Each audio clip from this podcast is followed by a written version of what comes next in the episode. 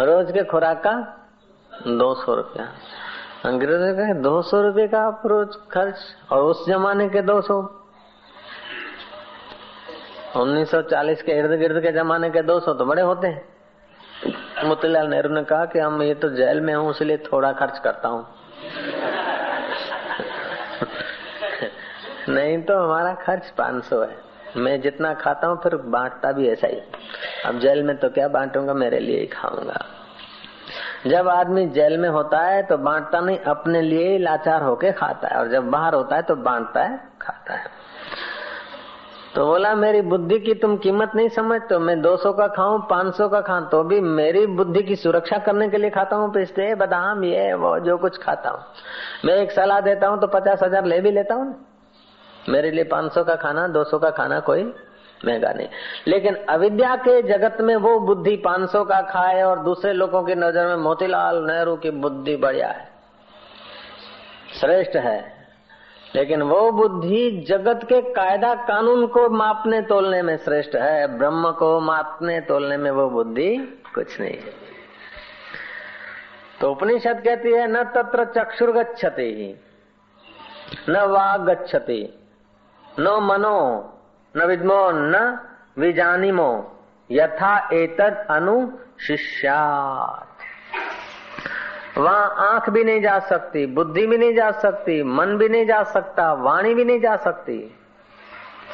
ऐसा वो पर ब्रह्म परमात्मा का पता। कैसे पड़ेगा?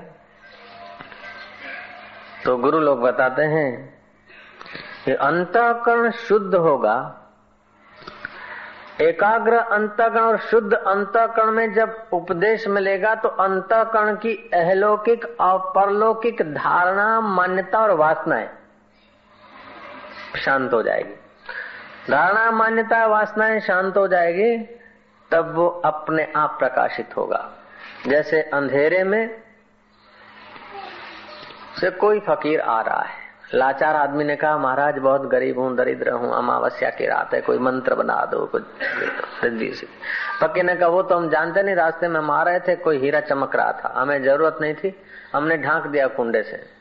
तू जा लालटेन लेकर और फलाने फलाने पेड़ के बस दस कदम की और चलना, मिल जाएगा, कुंडे से ढका है।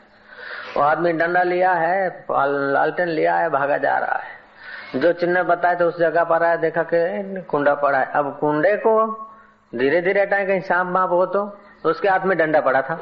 डंडा मार दिया कुंडा को।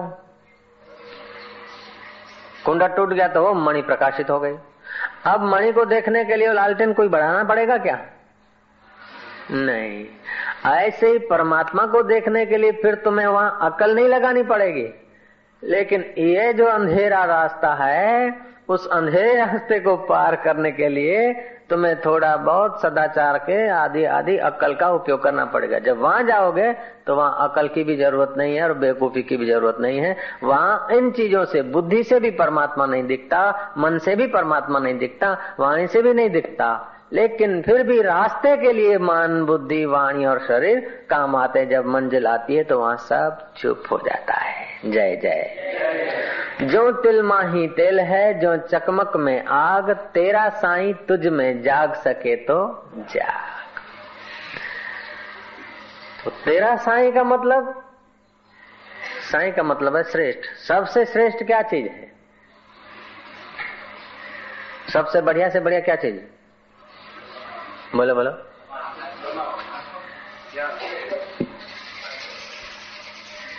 सबसे श्रेष्ठ पद किसका है? मैंने अगली बार बताया था, जन्माष्टमी को बताया था शायद, कि लाखों लाखों जीवों में पशु पक्षी श्रेष्ठ हैं, करोड़ों करोड़ों पशु पक्षियों में मनुष्य श्रेष्ठ हैं, और करोड़ों मनुष्यों में क्रियावान मनुष्य श्रेष्ठ हैं, करोड़ों क्रियावान मनुष्य में भी बुद्धि सहित क्रिया करने वाला आदमी श्रेष्ठ है, और लाखों बुद्धिमान में भी धनवान श्रेष्ठ है। बुद्धिमान तो बहुत है, हाय, कड़का क्या करेगा? तो हज़ारों, लाखों धनवानों में भी दानी धनवान श्रेष्ठ है। लाखों दानी धनवानों में भी भक्त धनवान श्रेष्ठ है। और लाखों भक्तों में भी जिज्ञासु श्रेष्ठ है। दानी को स्वर्ग मिलेगा, धनवान को यहाँ का यश मिलेगा, दानी को स्वर्ग मिलेगा, और भक्त को बैंकुट मिलेगा। जिज्ञासु को अपना आपा मिलेगा। जय राम जी। तो हज़ारों लाखों जिज्ञासुओं में भी जिसकी जिज्ञासा का लक्ष्य आत्मज्ञान है, जिसको ज्ञान हो गया वो श्रेष्ठ है। और ऐसे कई ज्ञानियों में, ज्ञानी लाख नहीं होते, हज़ारों भी नहीं होते, सैकड़ों भी नहीं होते। ऐसे कई दस, बीस, पचास ज्ञानियों में भी जीवन मुक्त ज्ञानी श्रेष्ठ है। जीवन मुक्तों में भी जो दूसरों को जीवन मुक्ति के रास्ते खेलते, कूदते, नाचते, गाते, ले चलता है, वो परम सर्वभूत हिते रतहा जो ज्ञानी है वो परम श्रेष्ठ है। ऐसी परम श्रेष्ठता यदि ये मनुष्य तन में अथवा साकार में विकास की पराकाष्ठा है। साकार व्यक्ति में अभिव्यक्ति जो है, उसकी पराकाष्ठा। तो श्री कृष्ण ज्ञानी है, महावीर भी ज्ञानी है, बुद्ध भी ज्ञानी है। लेकिन महावीर इतना नाचते गाते नहीं ले जाएँगे। महावीर बोलेंगे, तब करो, खड़े रहो चाहे खीले घुसेड़ दे, लेकिन चुप रहो। महावीर कहेंगे कि बंसी बजाने का समय नहीं, बंसी बजाना क्या है? ये सब मनोरंजन छोड़ो। लेकिन कृष्ण कहते हैं कि मनोरंजन को भी देखते रहो, मन की शांति को भी देखते रहो, मन की खिन्नता को भी देखते रहो। और एक ऐसा है कि जहाँ कुछ नहीं जाता, वो तुम ही हो। श्री राम। सब तुम्हारे से आता है। सब मिलके तुम्हारे तक नहीं पहुँच सकता। मैं तक कुछ नहीं पहुँच सकता। हाँ मैं मेरों तक पहुँचता हूँ, लेकिन मेरे मैं तक नहीं पहुँचते। दुनिया की कोई चीज़ तुम्हारा पता नहीं लगा सकते, लेकिन तुम बैठे बैठे सूर्य और सितारों का भी पता लगा रहे हो। तुम कितने बढ़िया हो, देखो। लेकिन पता नहीं, अपने को हाड़ मांस का शरीर मान बैठे? बस। भूला जब आपनु तभी हुआ खराब। जब अपने को भूला तब खराब हुआ। तुम अपने को खोजो तो। एक विद्वान यात्रा गए। जब घर आए, गाँव आए तो लोगों से मिले, थके थे। लोगों से ऊपर ऊपर से मिलकर गए कुटुम्बियों से मिले। कुटुम्बियों से बातचीत करके जान छुड़ाई। फिर पत्नी से गपशप लड़ाई। फिर पत्नी को बोला, अब छोड़, करवट लेके सो गए। सुबह उठे तो फ्रेश, ताजे, खिलता हुआ चेहरा। ये ताजगी और खिलता हुआ चेहरा पत्नी ने दिया? कुटुंबियों ने दिया? पड़ोसियों ने दिया? यात्रा ने दिया? नहीं तुमने अपने आप की सत्ता से शरीर को चेतना दी। तो ताजगी देने वाले तुम हो। चेतना देने वाले तुम हो शरीर को। न तुम्हारी औरत है, न तुम्हारे कुटुंबी है, न तुम्हारे पड़ोसी है। तो तुम अपने को भूल कर कहीं और जगह ताजगी लेने जाते हो। तुम अपने को भूल कर यदि कहीं और जगह सुख लेने जाते हो तो ये बात याद रखना पड़ेगा, जो तिल माही तेल है, जो चकमक में आग, तेरा साई तुझ में जाग सके तो जाग। लेकिन ये आखिरी बात नहीं है। तेरा साई तुझ में जाग सके तो जाग, ये उपदेशक वाचन है। कुछ थोड़ा ऊपर नीचे की बात आ जाती है। तेरा साई तुझ में नहीं, तेरा साई तू ही है। जयराम जी की। तेरा साई फिर तुझ में नहीं, तेरा साई तू ही है। जाग सके तो जाग। तो उदालक ऋषि अपने मन को समझाते हैं कि हे मूर्ख मन तूने कितने कितने संबंध किए, कितने कितने भोग भोगे, कितने कितने यारों को खुश रखा, कितने कितने देशों में तू कितने कितने जन्मों से यात्रा करता आया। लेकिन अब तू शांत हो जा। कभी तो मन शांत हो जाता है, कभी उद्विग्न हो जाता है। जब उद्विग्न हो जाता है तो मौन होकर थोड़ा घूमता है। उद्विग्न होने पर साधना नहीं छोड़े संसार में न आए एकांत में चले जाए, नदी किनारे चले जाए, तालाब किनारे चले जाए, स्नान कर लें, प्राणायाम कर लें, जरा दौड़ लें तो क्या होगा? या तो सो जाए, फिर सो के उठोगे तो थोड़ा बहुत मन अंतर्मुख मिलेगा। अंतर्मुख मन मिला है, तुम बैठ गए श्वास को देख रहे हो। श्वास को देखते देखते देखते मन अपने आप शांत हो जाएगा। श्वासोश्वास में यदि नहीं बैठता है साहब आकाश की नाई देखो, आकाश की ओर देखो। आओ, अपने को फैला हुआ महसूस करोगे आ हा जैसे आकाश फैला है, ऐसे मेरा चित्ताकाश, चिंताकाश भी फैला हुआ है। मैं ये देह नहीं हूँ, मैं तो आनंद स्वरूप आत्मा हूँ। ऐसा चिंतन करने से अनात्मा से तुम टलोगे। ऐसा चिंतन से आत्मा का दर्शन नहीं होगा। अनात्मा से टलोगे तो आत्मा तो तुम हो ही। जयराम जी की हाँ आत्मा का दर्शन नहीं होगा कुछ करने से। जिसका दर्शन होगा ना, वो आत्मा नहीं होगा। जिसका दर्शन होगा ना, वो आत्मा नहीं होगा। लोग बोलते हैं, मेरे को आत्मा दर्शन हो गया, मूर्ख है। या तो बेवकूफ़ है, या तो दूता रहे आत्मा दर्शन नहीं होता। आत्मा का दर्शन नहीं होता। बोले, आत्मा का अनुभव होता है। तो आत्मा का अनुभव किसको होता है? आत्मा का अनुभव किसको होता है? आत्मा के सिवा तो अनात्मा है। आत्मा के सिवा तो सब अनात्मा है, जड़ है। तो आत्मा का अनुभव जड़ को होता है? बुद्धि जड़, मन जड़, शरीर जड़, इंद्रिया जड़, संसार जड़। आत्मा का अनुभव अनात्मा को नहीं होता। आत्मा का अनुभव किसको होगा? तो आत्मा का अनुभव आत्मा को होगा तो एक आत्मा को अनुभव होगा, दूसरी आत्मा का। ऐसा है? आज जरा मेरा विचार है, टॉप लेवल का चले, जयराम जी छोटा मोटा नहीं, टॉप लेवल का। भले थोड़ा ही चले। अरे घरे जो हो जिनका अधिकार न हो चले जाएँ भले। ये वेदांत अनुभव में आ जाएगा तो तुम्हारा बेड़ा पार हो जाएगा सुनने से भी ये आज का विषय सुनने से भी बहुत पुण्य होगा। जरा कठिन लगेगा। आत्मा का अनुभव किसको होगा बाबा? आत्मा को? आत्मा का अनुभव आत्मा को होगा। तो दो आत्मा है। अच्छा आत्मा का अनुभव बुद्धि को होगा तो बुद्धि बड़ी हुई, अनुभव अनुभव करने वाला, अनुभव में जो आने वाली चीज़ छोटी है, अनुभव करने वाला बड़ा होता है। बोले, महाराज, सूर्य इतना बड़ा है और हम इतने छोटे हैं, हम सूर्य का अनुभव करते हैं। अरे, तुम सूर्य, इतने छोटे होते तो सूर्य का ज्ञान नहीं होता, तुम फैले हुए हो इसीलिए इतने सूर्य भी इतना लगता है तुम्हारे को। तुम्हारा ज्ञान जरा सी आँखें और रश्मियों के द्वारा कैसा फैल जाता है? नहीं तो जितनी आँखें उतना ही दिखना चाहिए। तुम फैले हुए हो। नानी नानी आँखें मोटो दरियो दीठो। डूंगरे चढ़िया। नाना अमेने मोटे डूंगरे चढ़िया। तो तुम, नाना हमें अपने को मान बैठे। तुम्हारे पास साधन नन्हे है, लेकिन तुम्हारी चेतना नन्ही नहीं है। शूद्र मक्खी का शरीर है, लेकिन उसमें ज्ञान तो अनंत का जुड़ा है। जो श्वास लेकर वो जीती है, उसी श्वास से तुम जी रहे हो। जो सूर्य के किरण उसी के शरीर में काम देते हैं, वही किरण तुम्हारे से तो वो भी सूर्य से जुड़ी है, तुम भी सूर्य से जुड़े हो। सूर्य में जो चेतना है, वो चेतना तुम्हारे चेतन की चेतना है। लेकिन मानते हो, अपने को शरीर तो सूर्य बड़ा हो गया, तुम छोटे गए। तो रैंक मुनि ने बताया कि अपने को दानी मानोगे तो दान का भी कुछ हिस्सा होगा, पृथ्वी का, अपने को राजा मानोगे तो कुछ हिस्सा पृथ्वी का होगा। अपने को देवता मानोगे तो स्वर्ग का कुछ हिस्सा तुम्हारा अधिकार होगा। लेकिन अपने को ब्रह्म जानोगे तो समझोगे कि ब्रह्मा, विष्णु, महेश मेरी सत्ता से राज कर रहे जय जय। अपने को ब्रह्म जानोगे तो पता चलेगा कि ब्रह्मा, विष्णु, महेश भी मेरी सत्ता में मुझमें राज कर रहे हैं। साधनों के द्वारा जो भी सुख मिलेगा साधनों से सुख का जो भी उपयोग किया जाएगा, वो सुख नश्वर होगा और अंत में दुख दे जाएगा, प्रारंभ में परिश्रम कराएगा और मध्य में चिंता और क्लेश भी देगा। संयोगिक जो भी सुख है, वो मध्य में चिंता और क्लेश, बीमार थी वही डोड़। जैसी दिए, उन्हें जी जाता तो के परवाही था ने ब्रह्म जी जो थी वही। श्री राम। मध्य में साढ़ा टे ज़ोर नहीं बेचा नहीं। तो संयोग से जो सुख मिलेगा वो परिश्रम, पहले परिश्रम लेगा, मध्य में चिंताएँ देगा और अंत में टप्पड़ मारेगा।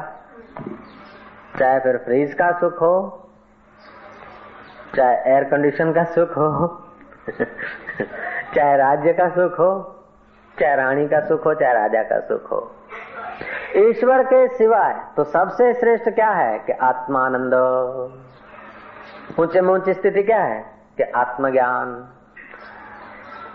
बढ़िया से बढ़िया अवस्था कौन सी आत्मज्ञान? आत्मज्ञान से बढ़कर कोई अवस्था नहीं आती। आत्मज्ञान से बढ़कर कोई सुख नहीं है। आत्मज्ञान से बढ़कर कोई सत्ता नहीं। दिन कब आएँगे? एकांत शिला पे बैठकर शिव हम शिव हम करके समाधि करूँगा। ये जगत मुझे सपने जैसा कब लगेगा? ये मेरी पत्नी, ये मेरे बच्चे, उस चिंताओं से मैं कब छूटूँगा? ये मेरा परिवार है ये मेरा कर्तव्य, ये मेरा धर्म, ये मेरा अधर्म, ये मैंने पुण्य किया, ये मैंने पाप किया, ये कर्तापन की भ्रांति मुझसे कब छूटेगी?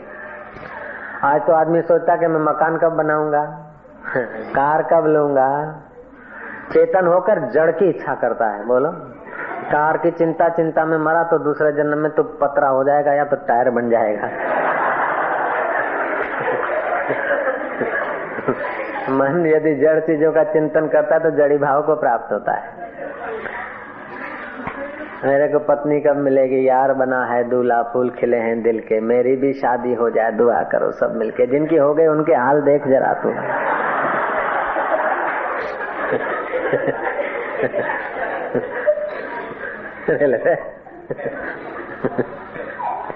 जिनके हो गए उनके हाल देख तो। तो मन ऐसी इच्छा करता है है मुझे पति कब मिलेगा, मुझे पत्नी कब मिलेगी, मुझे मकान कब मिलेगा? ये सब दुर्मति के मत हैं।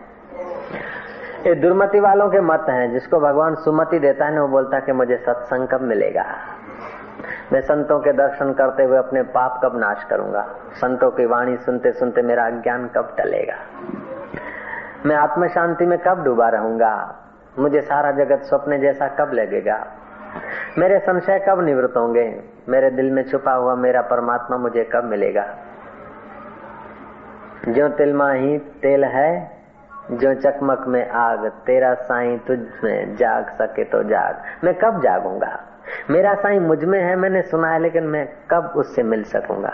ऐसा होता है, वो ऐसी इच्छा करता है। भरतरी बोलते हैं कि ऐसे दिन कब आएँगे कि मैं एकांत शिला पे बैठ रहूँगा? शिव शिव शिव हम करते करते।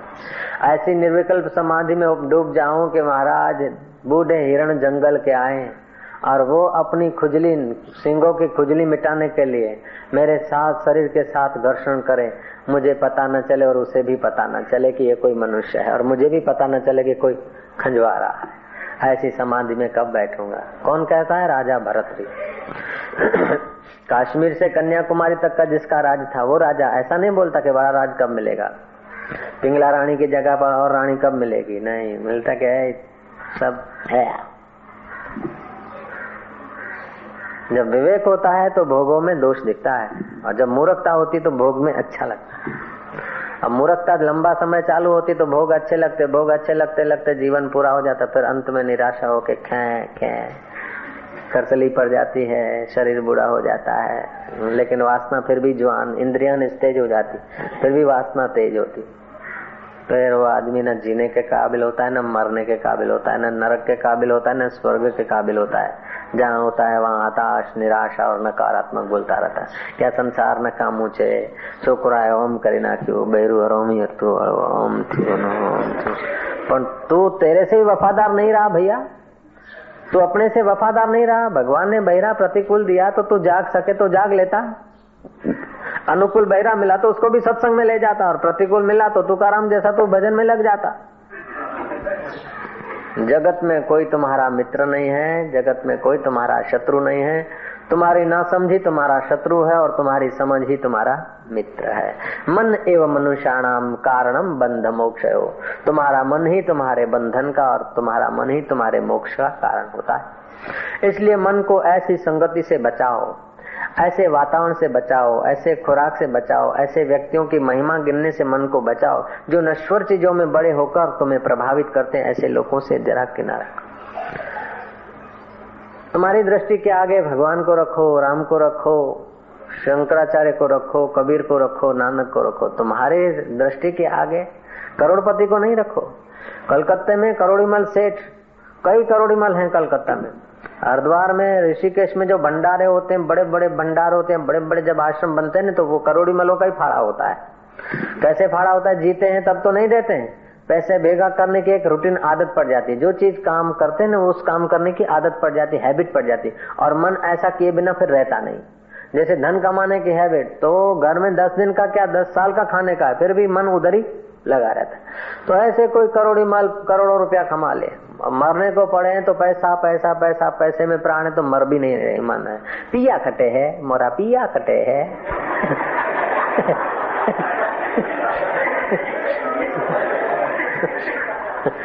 नोटों के बंडल रख दिए छाती के। अतरज पिया बस अतरज पिया के बीजा लाया। आप छोकरे बोलते हैं, मरेगा इसकी छाती पे रखे हुए पैसे तो दान करने पड़े। तो सौ सौ के बंडले तो छोकरे रखते हैं, दस दस की और रुपए रुपए की तो ऐसे बंडल कर दे। फिर भी अतरज पिया है, नहीं तो अतरा कमाना, मरा पिया कटे गया। और बे नंबर, दो नंबर के पिया तो होते हैं घर में। फिर वो छोकरे क्या करते हैं, कुछ तो महाराज रुपए दस के, सौ के बंडल होते हैं। कुछ क्या करते हैं कि कागज़ की पस्तियाँ बना के रख देते हैं। तो आगे पीछे तो नोटे हैं और बीच में पस्तियाँ लो पिया लो पिया ऐसा करके ढेर डगला होगा। फिर वो दोनों हाथों को, भुजाओं को पसारेगा क्या हा हा, अतरा पिया वरे लाओ ने अज्जे लाओ ने अरे लाओ ने। वो ढगला करेंगे क्या हा हा मोरा पिया था मर जाए वो पिया तो वहीं पड़ा रहा। वो फिर वो पिया आएँगे देव काली कमली के भंडारे में। ऐसे भी होते लोग। अपने आप का ये शत्रुता है। मेरा पिया नहीं, मेरा प्रभु कहाँ है? मेरे प्रभु को कब पाऊँगा? इस इच्छा इच्छा में यदि मर जाए तो भी ठीक है। लेकिन पिया कमाने से, पिया इकट्ठा करने से और पिया देखने की आदत पड़ जाती है। रुपया देखने की आदत पड़ जाती है। पत्नी से के साथ बातचीत करने के और ज़्यादा प्रेम तो लोग एक ही हिचके पे पत्नी के साथ बैठते हैं। जाएँगे तो तो भगवान की कुछ दया है, बाकी तो उनका ऐसा मन सुकुड़ जाता है, मिल जाते हैं बड़े बड़े ऑफिसर बैंक बड़े बड़े सत्ताधीश।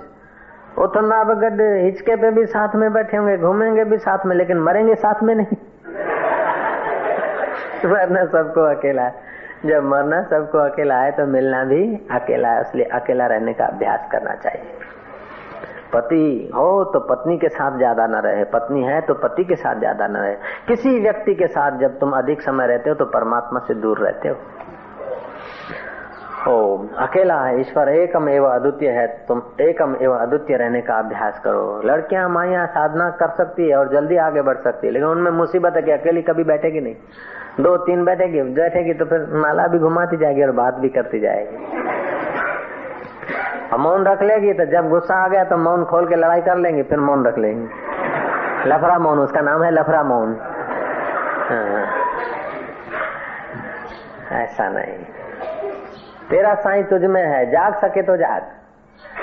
ये वक्त है, वक्त चला जाएगा तो कोई साथ में आएगा नहीं नहीं रुपया सत्ता साय देगा, न पत्नी साय देगी, न पति साय देगा, न साहब साय देगा, न नौकर साय देगा। तुम्हारा यार तुम्हें साय देगा और बाहर का कोई सहारा तुम्हारा तुम्हारी सहायता नहीं करेगा। सारे दुनिया के सहायक वहाँ फीके पड़ जाते हैं, जहाँ तुम्हारा प्रवेश है। उसलिए हिम्मत करना चाहिए पल पल का और क्षण क्षण का सब उपयोग करना चाहिए।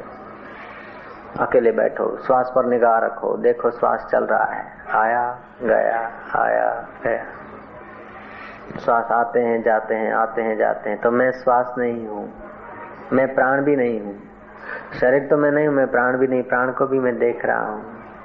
मन के द्वारा प्राण दिख रहे हैं, लेकिन मन को भी मैं निहार रहा हूँ। मन कहाँ जाता मैं देखूँ जरा उसको। मन को देखते जाओगे तो मन की बदमाशी और चंचलता शांत हो जाएगी। तुम्हारे हाथ में ही बाजी आ जाएगी। अभी बैठे बैठे मन को देखो, क्या सोचता है, क्या करता है, क्या जाता है, अथवा प्राणों को देखो। हज़ारों लोगों को हाय हाय करने से जो शांति नहीं मिलती है, यात्रा करने से जो पुण्य नहीं होता है, उससे दस गुना पुण्य तुम्हारे को अभी मिनटों में हो जाएगा। लाखों रुपया यज्ञों में खर्च करने से जो पुण्य नहीं होता, वो अभी महायज्ञ से पुण्य हो सकता है।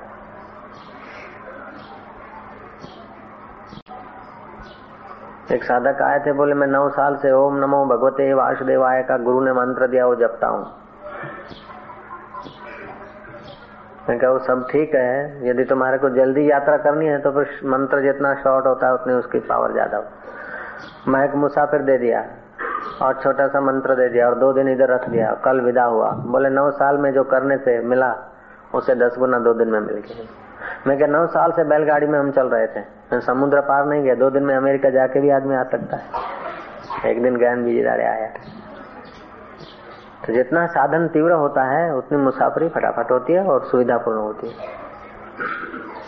तो ये कुछ, एक होते अंतरंग साधन और दूसरे होते बहिरंग साधन। यात्रा करना ये धर्म का बहिरंग साधन है। बड़े बड़े मंत्रों का जप करना ये बहिरंग साधन है। छोटे छोटे मंत्र शॉर्ट मंत्र हो, उसका अर्थ समझते उसमें डूबना ये अंतरंग साधन है। सेवा करना ये बहिरंग साधन है, लेकिन सेवा करते करते मन को देखने का अभ्यास पड़ जाए, ये अंतरंग साधन हो गया। धर्म, कर्म और शास्त्र बहुत सारे हैं, लेकिन वेदांत जो है, वेदांत का श्रवण अंतरंग है। श्रवण से भी मनन ज़्यादा अंतरंग है, मनन से भी नित्याध्यासन ज़्यादा अंतरंग है, और नित्याध्यासन से साक्षात्कार तो अपना स्वरूप ही है। अस्सी हज़ार मंत्र कर्म कांड के, वो न करे तो खाली बुद्ध पुरुषों के चरणों में बैठ के वेदांत श्रवण करे तो अस्सी हज़ार कर्म कांडों का काम पूरा सोलह हज़ार उपासना कांड के हैं मंत्र है, लेकिन सुना हुआ फिर एकांत में जाकर मनन करें। शांति ले तो उपासना कांड का काम पूरा हो जाता है। शांति लेते लेते आनंदित हो जाए उस शांति में डूब जाए तो नित्य ध्यान हो जाएगा। बहुत ईश्वर के करीब आ जाएगा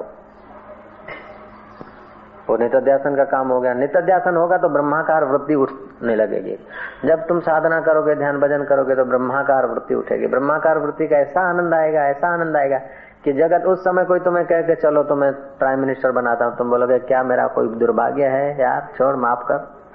ऐसा बोलोगे। जब नित्यध्यासन का सुख चालू हो जाएगा ना, उस समय यदि तुम्हें कोई प्रमोशन या प्राइम मिनिस्टर पद देने को आ जाए तो तुम बोलोगे, माफ़ करो यार, मेरा क्या पाप है? बैठा रहने दो।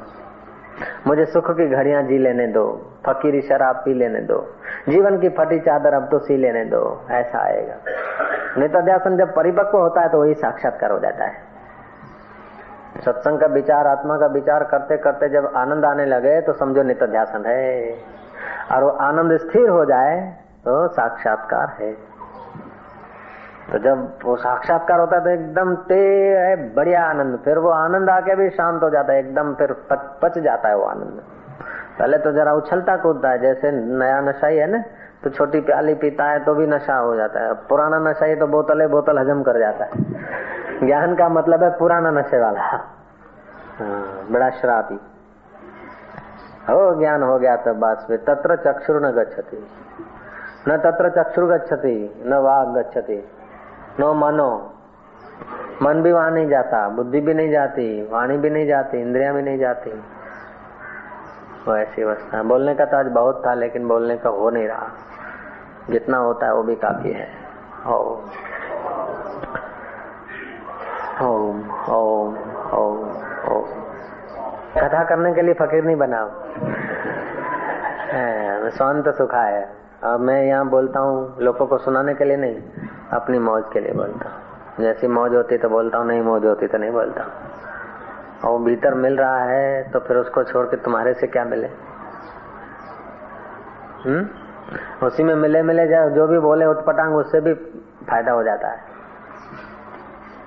नहीं तो बड़े बड़े किताब, शास्त्र और एक ही विषय पर बड़ा लेक्चर दो। तुम बोलोगे हाँ बहु जाने से बाप जी बहु विद्वान हम भी बोलेंगे बहु बोले, लेकिन तुम भी कोरे, हम भी कोरे।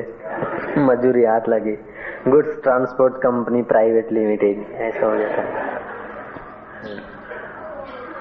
आध्यात्मिकता का अर्थ यह है कि बस जब आध्यात्मिक चर्चा करो या आध्यात्मिक भाव में आओ तो तुम्हें शांति और आनंद का एहसास होने लगे।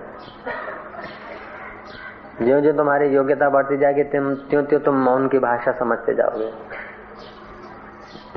त्यों त्यों श्रम कम पड़ेगा बुद्ध पुरुषों को और आपको लाभ ज़्यादा होगा। जो जो अपनी योग्यता बढ़ती है त्यों त्यों संतों को परिश्रम कम पड़ता है और अपने को लाभ ज़्यादा होता है। और जो जो अयोग्य ज़्यादा होते हैं त्यों त्यों संतों को ज़्यादा झंझट, ज़्यादा मेहनत और फ़ायदा थोड़ा।